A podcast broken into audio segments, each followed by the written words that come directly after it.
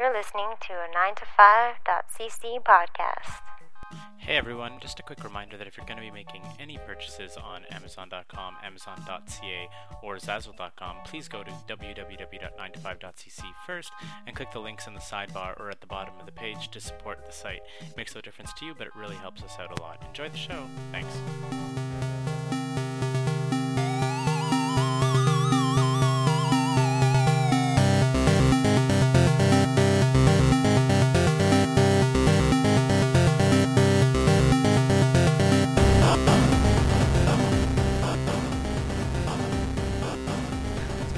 Yeah, no, it's awesome because this is another episode of 9 to 5 Goes to Fantasia. Uh, we watched two movies last night in theaters as opposed to watching the screeners. Uh, we both watched the documentary about VHS film called Rewind This, and then you headed off to the, The- Imperial. Yep, the Bobcat Goldthwait Bigfoot thriller, Willow Creek. Right. And uh, just before we get going, real quick, I also watched The Dirties, and Yeah. I mean, I just need to echo it that it was completely amazing and super awesome. And so so far, a front runner for my favorite movie this year. Absolutely. Poss- possibly my favorite movie I've seen this year, like Fantasia or otherwise. So more love for The Dirties. Sure. Uh, moving on to Rewind This, because we already did talk Yeah. about The Dirties in a Yeah. previous episode. Moving on to Rewind This. So this is a documentary uh, tracing the, I guess, history of VHS films and how they uh, came to be made, and it sort of covers the whole gamut of um, the distribution of movies getting put to VHS, the VHS versus Beta war that happened. Focus also, a little more on the early era. Very much like the building of the VHS empire. Well, yeah, but also, but then it moved on. Like it also moved into like the '90s and stuff like that, where people started to film on VHS, where they started Mhm. to make like movies on VHS. They they talked to all kinds of people, uh, like the people that run the Ale House in Austin and the people that run uh, Cinefamily. Mhm. Um, and then they also obviously talk about like the the current state of VHS, which is like zany collectors who are trying to find these movies that like only exist on VHS. I thought this film was a documentary.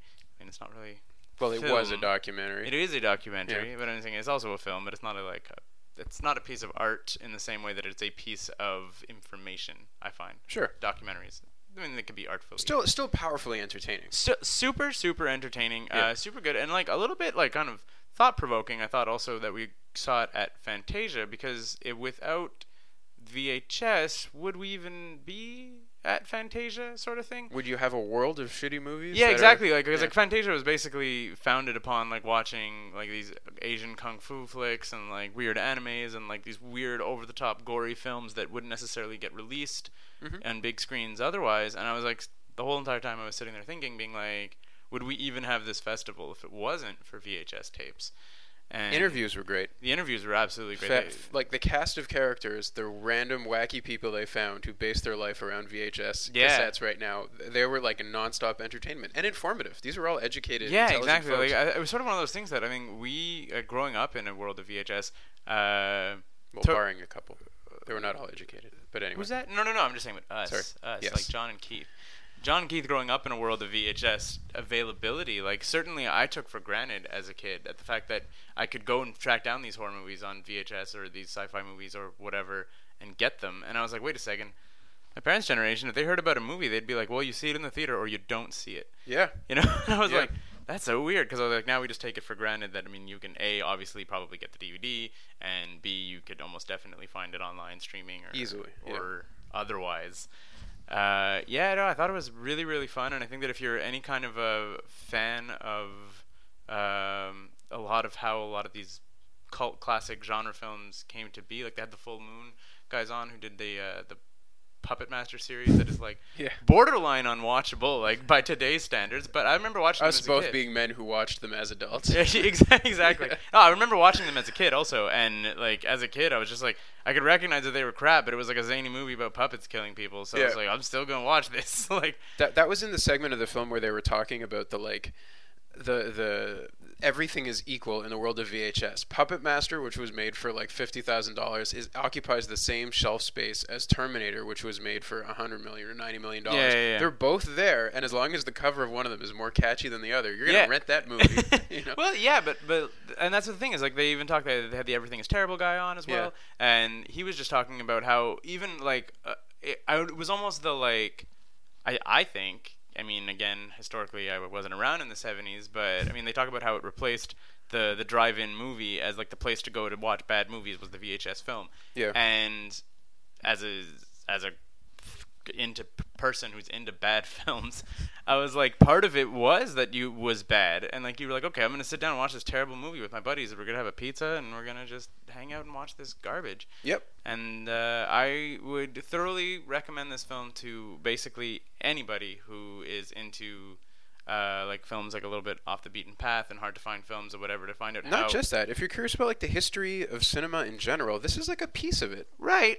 I guess It was en- it was entertaining it's much, enough. Much more focused on, I think, the the B stuff and like the the out the out of the Well- box stuff or whatever. Like they talk a Yeah. little bit about how the main studios like missed the boat on distribution, which was like a big boon for the the the- Indie everything. the indie everything, like Yeah. all those indie films who were just sort of like, wait, we can just put stuff on VHS. Yeah. And the studios didn't really catch on until a little bit later, so there was like a big boom initially of VHS. But I mean, like, the heart and soul of this movie is about those hard to find movies and those like those horror films or those like exploitation films or Yeah. whatever else that got distributed exclusively on VHS, and then also the process of the fact that filming on VHS was cheap, and so then it allowed people to make these movies that didn't look so great, but were still movies, right? I agree with you about the topic, but I think it was strong enough that if you're just into documentaries or just want to learn more about I VHS suppose. tapes, this was entertaining enough to like carry it through. I don't think it was. it? Yeah. I, I really think that a big part of it was because it was talking about movies that we were like, yeah, Basket Case, and like, yeah, crappy blood and gore. Like, I don't know. like I don't know. If I were just like a regular documentary, I'd be like, wow, I, well, congratulations, you invented a medium that made shitty movies. If I was just a regular documentary watcher, I'd be like, thanks for that. Okay. movie. Well, That's me. we'll I'm just saying. on that one. All right, cool. It was entertaining, and the interviews were very Yeah, good. yeah, a lot of yeah. fun, like super funny, and and had a, obviously a great home at Fantasia. Now Oh, yeah. you went to uh, Bobcat Goldthwait's film. Uh, Wolf Creek, which is Willow Creek. Willow Wolf Creek, Creek is a different Wolf movie. Creek. Wolf Creek Yeah. is in Australia. I've said Wolf Creek like ten times in this podcast too. Not this episode, but like in previous episodes. Willow Creek, which. The buzz around this, you were you were like, eh, I'm tired, and I was like, please go see this because I would like to go see the Dirties. The buzz around this film was Bobcat Goldthwait directs like a movie about Bigfoot, but it's scary and fucking amazing. So, Well- which seems like a ridiculous premise, and the fact that you're like, wait, a movie about. So Bobcat Goldthwait, from you might know from Police Academy 2, directed a film about Sasquatch Yes. attacking some kids, but the end result is not like zany or wonky. It's like fucking So- super scary and awesome. The the obvious comparison is to um, Blair Witch Project because this is a found footage. It's the two of them. The two main characters are filming themselves doing a documentary about the Sasquatch, Mhm. the Bigfoot, Mm-hmm. going to where I don't know if you remember seeing like as a kid that grainy footage of the, the Sasquatch walking along. Yeah, like, It's the, the photo of Bigfoot. the Bigfoot. photo of Bigfoot, right? Right. So they they go to where that thing. That's a, like a very famous Yeti spot. I didn't know this. There's a whole city that has like a little tiny tourism thing about Yeah, I'm Yetis. sure it does. And he showed up there and he filmed a lot of these people, sort of giving them the tone that he's doing a documentary when in fact he was doing this this thriller. Yeah. And so anyway, uh, it's very much like the Blair Witch Project, only with Yetis and with these two characters, uh, rather than the three. And here's here's where they differ, is that the characters in this film are absolutely approachable, believable, well fleshed out. The because the horror is generated by Sasquatches, which no matter how ridiculous a concept and impossible they are, you could still be they're like more plausible than a witch. you know, like I suppose. dark I mean, like, we don't, powers. we don't even really know if there was even a witch in Blair Witch, right? It was Well- just like it was like an otherworldly force. I don't. You never see nothing. okay, whatever. Sasquatches are more believable to me than magic powers Okay. across the board. So Fair. Uh, the the horror that was in this movie was spectacularly done. I thought it was really, Mm-hmm. really, really good. It was not a flawless film. Um, the the like the weakest point was that I think that they spent a little bit too much time, a little bit too much time with the character development. So like it took a bit of time to get into the actual like them in the woods horror Okay. setup. So maybe there was like a, a bit of a pacing issue, but Mm-hmm. regardless, this was a fantastic thriller and the, the top horror film that I've seen at the festival by far. Wow, that's amazing. Yeah. And I heard. I mean, I guess this is. Yeah, we'll say this for, for the spoilers. Okay. So, um, What uh, else do I have to say, man? Like this is just a like this is if, if you're into horror flicks at all, at all, at all, this is like a must see. It was Right. this was great. just uh, just real quick, we we talked about this in the car Yeah. last night. How comparing it to like some of the other horror-ish stuff that we've seen, how it just it succeeds at having that tension, like Oh, of just totally. like complete edge of your seat So Like- here, here's like one particular scene which we talked about in the Q and A with Bobcat afterwards. Okay. For quite I a bit of time. We're gonna talk about Ev- spoilers. No, this is good. Everybody wanted to talk about this scene, so I'm not even going to say what happened. But there's a 19 minute shot. I was even gonna save the fact that it was 19 minutes. Now you fucked Whatever. it up. Because if you're watching it for the first time, you're like, how long is this gonna be? So it's spoiled. See, you spoiled it. okay, well, it's already done now. I can't go back. I know. So anyway, it's a super super long shot that they spend. Like I'm not even gonna say where, but it's incredibly tense, and it's one very long shot Yeah. just of the two actors, and like you, th- the tension builds so well because they're not running around, the camera isn't jumping around, they're just stuck in this moment, and it just goes on and on and on, and um, yeah, I, it was it was spectacularly done. The actors were incredible, and um, yeah, I'm very It's a- positive about this. I think this. it's an early category for the, the for the nine to five Z's. Might be like best single long Take. shot. Yeah, yeah. 'Cause I now can we have the think of a battery battery with 10 minutes, and now we have uh, Willow Willow, Creek. Creek. with 20, and And- bo- both both being like Think about the end of the Dirties was also a super long shot. There was one take that was like very long. But I don't think it was only a single camera though. Yeah, you might be right. Yeah. Anyway, whatever. So, So spoilers. well, do I, do I, want to do recommendations? Oh, I did it. oh, already. recommendations. I You, you did. You were like, I recommend it to fucking everybody who wants to see a thriller. You Yeah, said that with those yeah. words. Fantastic. All right, let's do some spoilers. These are the spoilers. Do we have anything to spoil about?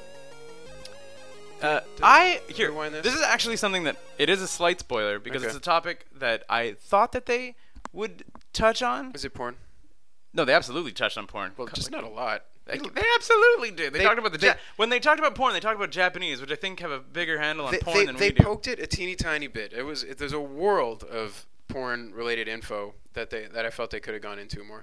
Oh yeah, they absolutely could have. I mean, they, they sort of summed it up uh, with like one of the guys who just quotes, which is like quite simply the distribution mechanism that porn chooses is going to be the dominant distribution mechanism, Sure. and That's why Blu-ray won. It's why Blu-ray won, and Yep. it's ultimately why VHS won because Mm-hmm. porn went to VHS because it was cheaper. Yeah. So that's it. So yeah, but it isn't porn. There is some nudity in the film. Yay. Yeah, whatever. And whatever. It's not porn.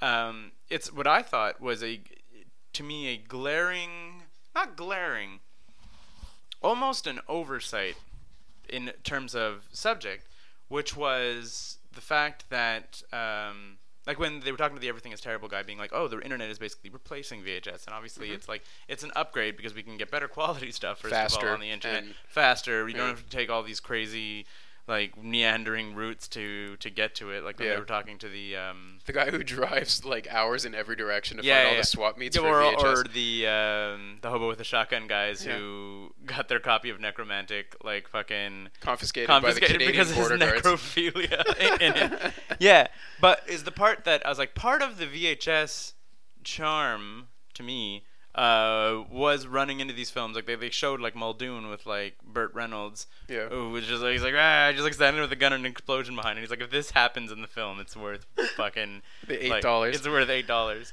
and the part that I find is missing about our jump to the internet with maybe the exception of Uwe Boll is those like stars who end up in these zany, horrible films because it's like as the budget for films that will attract stars go up, the weird independent stuff doesn't have the stars, and that line seemed to be a little bit blurrier on VHS. Hmm. Like of like part of those like lovable movies is you're like I can't believe that this guy is in this crap. And I think that that might be missing from the internet stage, and I was like, that might be something that is Hmm. kind of gone forever. Are those like video films that are just like has someone recognizable in it, but is complete and utter trash. Like those. In, in a way, it's like the B movie is gone. You have A movies and you have indie movies, and the movies that got like a lower down star that was recognizable into the into all these different shitty little movies. Yeah. Those are the B movies. They don't. yeah, What do we have that's like that? Who? That's that's what that's your point. I guess Yeah. that makes sense. exactly. That that was again that to me that's like a an element that's a little bit missing. Are those like so like like so bad it's good, but still stars someone completely recognizable that you're Yeah. like, how did this get made? So yeah, I felt that that was a little bit of an oversight of being like when we are talking about the internet, I was like, I find that that's something that we are missing a little Hmm. bit right now. But otherwise, yeah, it was, I don't really. The film is obviously a labor of love, and I don't necessarily fully buy the premise that VHS is something to love. Like, yeah, it's something to be nostalgic for. yeah, but like, the, like, I don't like, know. like if- they were saying, like the collectors and stuff. Like, you can't even compare VHS to vinyl because Vinyl Yeah, has but like they a- said it straight up in the movie. Yeah, Vi- exact- Vinyl is just better quality, so there's that argument. Yeah, exactly. it just has crappy quality. They do a side by side comparison of the same shot with Betamax, and it has crappier quality than Betamax. Yeah, which by is like, far. Like ten step, and Betamax is like ten steps below DVD, which Yeah. is like a million steps below Blu-ray. There's no reason to watch films on VHS other than a nostalgia factor. Maybe so. you like the sound of things rewinding. when like the tape gets all fucked up. Yeah. Uh, Willow Creek, though, I imagine there's some spoilers on this. Oh yeah, totally. So, um, yeah, there's not much to spoil about a about a documentary. No. It- it was- I was just gonna say it was like a spoiler and it's slightly that they a topic that I thought they were gonna get to, but that they didn't. didn't. Yeah. Okay, so look, Willow Creek. It's two two people. They are filming the documentary about the Yeti, and um, they run. You know what? He never shows the Yeti. That's like big big Mondo spoiler number one. So there's a. Um, they get out into the woods. They hear all kinds of creepy things and sounds. They wake up in the middle of the night in their tent and get like harassed. That's like the 19 minute shot is them getting noises knocked around the trees and yelping noises and the sounds of a woman going like really creepy cool stuff. And the they like I said the scene was incredible. And then they do get dragged around in the woods, but they kind of set up that there's like creepy pot farmers in the middle of Oregon, which there are. Right. Like apparently Mexican cartels have moved into there and started growing pot there because it's easier to distribute and Cool. it's like uninhabited wilderness all the fuck over and if somebody walks up to you and is like don't drive down this road it's very dangerous for you it probably is you know and so that happens in the movie during the like building the tension time Right. and likewise when they're in the town interviewing people about stories about bigfoot and whatever they run into people who are like don't go in the woods. It's not safe. And they think that it's about the yetis but it's also sort of implied that it's about the drugs. And um and so like when the, when the actual breakdown at the end happens and their tent gets busted up to pieces it's not like it's ambiguous as to whether it actually was yetis or if it was these drug guys which i thought was really cool. Like that like it was really smartly done. You don't know and you do have this like one fleeting horrifying shot of this girl but it's it could be that it was a girl who went missing and there's like missing person posters that Yeah. you expect are going to be because she you know like the implication is that it's because she was beaten up and kidnapped and raped by yetis Yeah. but instead it's like she probably just got lost in the woods and went crazy or she got kidnapped by these drug cartels and whatever Hmm. All in all man I, I just expertly shot him i was so pumped by this So Bobcat Goldthwait. Who bobcat goldthwait and this is like in the q&a afterwards he was like this is my sixth movie Yeah. so I guess he's like really flung himself into directing. Like, yeah, yeah, no, like I I heard about, I heard an interview with him previously where it's like, yeah, he's directing a whole bunch Yeah. of stuff, always on like shoestring budgets and whatever, because he's Yeah. really uh, into creative control and whatever else. So he doesn't. He's like, I'm not even looking to make a studio movie. He's like, I just want to like make. want to make some movies and have some fun. Exactly, I want to make movies that I like. That's good. I don't. I don't like. It was a pretty simple flick, and it just set out to do something small. Did it really goddamn well, and um, I don't want. There's nothing else to really spoil about it, Cool. other than that shot, which I'll give a little more detail. It's really just the two of them in their tent with noises going on outside, with the camera perfectly still facing them. Think about as an actor being set up for that. Like, okay, we're just gonna run the footage on you. You can't ever break character for 20 minutes. Yeah. Stuff's gonna happen all around you. Just roll with it. And they're like punching the side of the tent and throwing rocks at it. And there's screeching noises all over it. And apparently, they they managed to do three takes of this shot. Hmm. One of them, the actors both started crying and were like, "Get me out of here! Why are we doing this in the woods in the middle of the night?" Because they actually did filmed it in the woods in the Huh. middle of nowhere, and they actually saw um, mountain lions and stuff out there. So Bobcat is like, I'm running around out in the woods making these scary noises to scare the actors, and I look around and I realize like I'm 50 yards from any other person, and we both like we saw two mountain lions earlier today. What the hell? I'm gonna get I'm gonna get like killed and dragged off by a mountain lion, and they're gonna think I'm making noises to scare them. it's amazing. Yeah.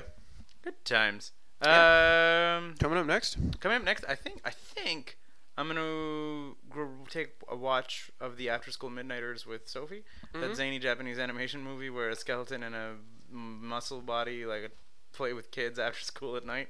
Okay. Japanese. Do you have anything that you? Um, I really want to catch up on the um the the, zo- the zombie buddy movie that I didn't see. the battery. The battery. Yeah, I think I really want to watch that tonight. Okay. Yeah. That'd be pretty useless for the podcast, though. It would be, but for me, there would be pleasure. I see. Uh, all right. so this has been another episode of 9 to 5 Goes to Fantasia. Follow us on Twitter at 9to5cc. Go to www.9to5.cc slash Fantasia and say hi to us at the fest. Nobody has. Actually, that's not true. Did say hi to us at the fest. Thanks for listening, everybody. All right, bye.